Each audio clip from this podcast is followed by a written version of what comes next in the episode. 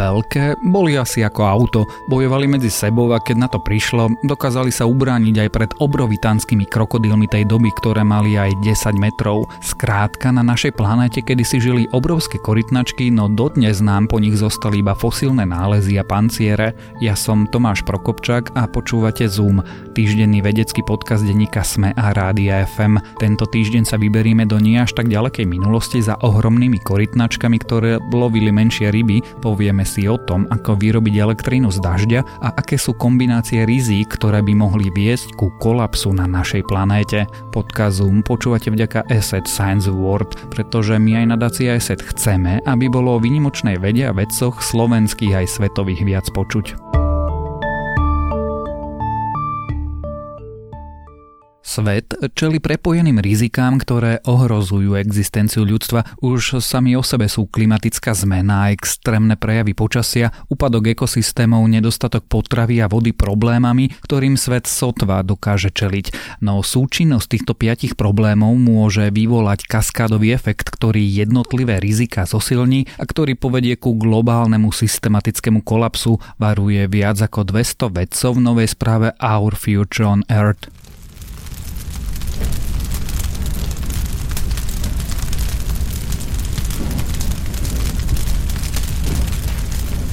Mnohokrát sú pritom prepojenia medzi problémami jasné, napríklad veľké požiare uvoľňujú obrovské množstva oxidu uhličitého do atmosféry, kde následne prispievajú k ohrievaniu planéty. Štáty však túto súhru nezohľadňujú a nereagujú správne.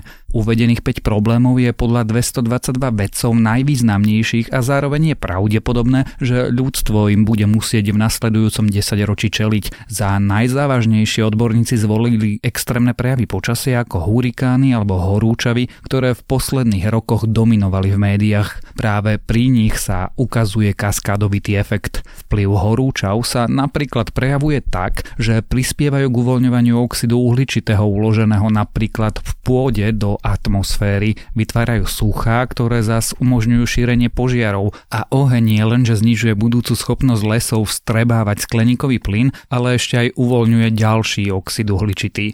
Všetko toto poškodzuje ekosystémy. Živočichy aj rastliny strácajú na rozmanitosti a zároveň prichádzajú aj o svoje prostredie. Mnohotvárnosť je ale dôležitá, pretože dokáže lepšie reagovať na prírodné extrémy než menej rozmanité ekosystémy. Podľa minuloročnej správy však až miliónu druhov živočichov a rastlín momentálne hrozí vyhnutie.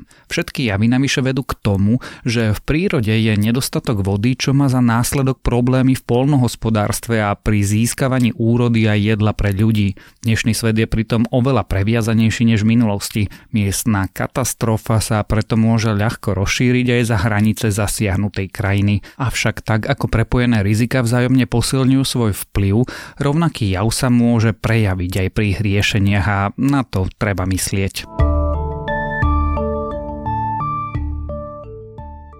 Upršaný deň môže byť príležitosťou na doplnenie energie nielen vašej, kým oddychujete v teple domova, ale aj tej, ktorú potrebujú technológie. Nové riešenie čínskych vedcov totiž získava elektrínu priamo z dažďa. Generátoru stačí jedna kvapka vody, aby získal energiu potrebnú na rozsvietenie stovky žiaroviek LED. Nový výskum by tak mohol byť prvým krokom k vynálezom ako napríklad dážnika, ktorý nabíja smartfón. Ľudstvo získava elektrínu pomocou vody už od konca 19.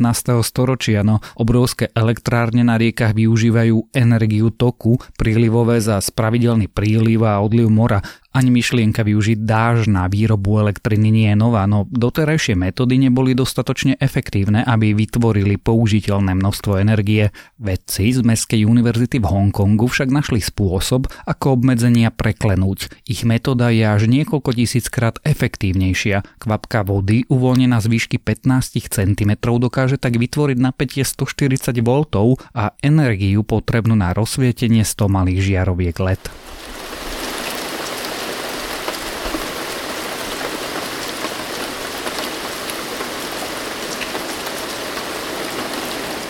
Výskum by mohol mať široké využitie. Navyše generátor nepotrebuje na fungovanie padajúce kvapky či sladkú vodu. Podľa vedcov by sa dal upraviť pre využitie na pevných povrchoch, ktoré sú v kontakte s vodou, napríklad na trupe lodi či dokonca na vnútornej stene fliaž. Prelom vo využívaní dažďa na výrobu elektriny sa podaril vďaka dvom prvkom. Prvým bol povrch zo špeciálneho filmu, ktorý umožňuje postupne zozbierať elektrický náboj spadajúcich kvapiek a uchovať ho.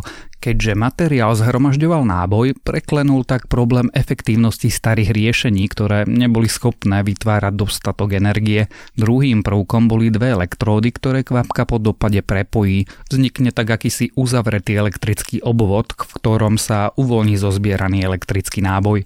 Vedci dúfajú, že ich prístup by sa mohol pridať k zeleným energiám ako sú slnečná či veterná a prispel by k väčšiemu využívaniu obnoviteľných zdrojov. Upozorňujú však, že od praktických praktického uplatnenia má ich vynález ešte ďaleko. Pred miliónmi rokov zvádzali najväčšie korytnačky sveta súboje o teritorium aj možnosť pahrica. V močiaroch na severe Južnej Ameriky zápasili nielen medzi sebou, ale aj s trikrát väčšími krokodílmi. Korytnačky boli vtedy väčšie ako auta a na pancieroch mali nezvyčajné rohy, ktoré im pomáhali pri obrane. Takýto príbeh naznačujú fosílie z oblasti, ktorú dnes už pokrýva púšť. V Kolumbii a Venezuele našli veci niekoľko nových pancierov a spodnú časť čeluste obrovských korytnačiek. Nálezy opísané v časopise Science Advances odhaľujú aj ďalšie detaily o živote týchto dávnych obrov. Gigantické korytnačky druhu Stupendemis geographicus obývali podstatnú časť Južnej Ameriky siahajúcu od Peru a Kolumbie po dnešnú Venezuelu a Brazíliu. Druh je známy od roku 1976, keď výskumníci našli prvé fosílne úlomky ich pancierov. Až v posledných šiestich rokoch však objavili v púšťach na severe Južnej Ameriky časti, z ktorých dokázali poskladať celé panciere. Medzi nimi bol jeden obrovský s dĺžkou takmer 2,5 metra. Živo živočík, ktorému veľký pancier patril, mohol mať hmotnosť viac ako tonu, čo je hmotnosť menšieho mestského auta. Podľa najnovších zistení sa ale zdá, že rozmery obrých korytnačiek mohli byť ešte väčšie.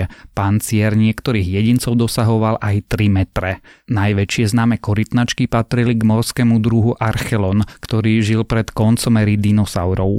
Najväčší nájdený jedinec meral od hlavy k chvostu 4,5 metra a mal hmotnosť cez 2 tony. Dnes je najväčší najväčšou korytnačkou kožatka veľká, ktorá žije po celom svete. Od hlavy k chvostu meria v priemere od 1,8 do 2,2 metra, pričom môže mať hmotnosť aj 700 kg. Na pancieroch, ktoré opisuje nová štúdia, si však vedci v hlavovej časti všimli aj zvláštne útvary pripomínajúce rohy. Domnievajú sa, že patrili samcom, ktorí medzi sebou súperili o teritorium a samice. Bojový účel rohov potvrdil aj nález hlbokej jazvy na jednom z nich. Zrejme vznikla práve pri zápase dvoch samcov. Samičky rohy na pancieroch nemali a zrejme boli aj menšie. Tieto obrovské korytnačky sa živili malými rybami, hadmi, mekyšmi, ale aj rastlinami, hlavne ovocím a semenami. Napriek svojmu vzrastu mali dávne korytnačky prírodzených nepriateľov.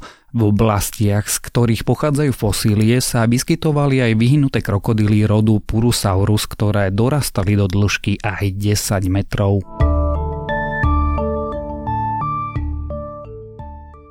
A ešte krátke správy z vedy. Otepľovanie oceánov a následné zvyšovanie kyslosti mori môže spôsobiť, že do konca tohto storočia vymrú takmer všetky koralové útesy a ich ekosystémy. Vedci tiež predpokladajú, že v priebehu už najbližších 20 rokov môže zmiznúť 70 až 90% koralov.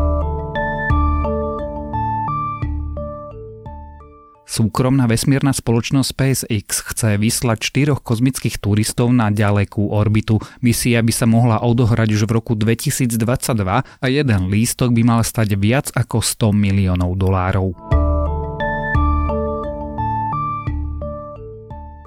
Vedci našli dôkaz o dosiaľ neznámom druhu pravekého človeka. Žil v Afrike pred zhruba pol miliónom rokov a jeho gény sa stále objavujú v niektorých západoafrických populáciách. Tento pračlovek alebo dokonca rôzne druhy praľudí vyskytujúce sa v DNA sú však zatiaľ neznáme, nemáme totiž o nich žiadne fosílne nálezy.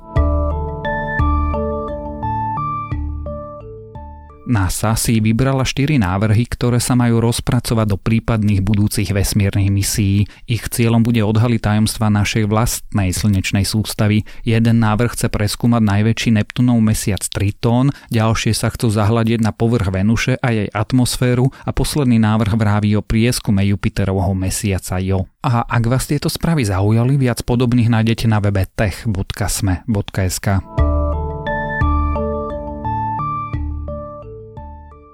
Počúvali ste Zoom, týždenný vedecký podcast denníka Sme a Rádia FM. Zoom nájdete aj vo vysielaní rána na fm vo vašich mobilných podcastových aplikáciách, na streamovacej službe Spotify alebo na adrese sme.sk lomka Zoom. Ja som Tomáš Prokopčák a texty napísal Matúš Beňo.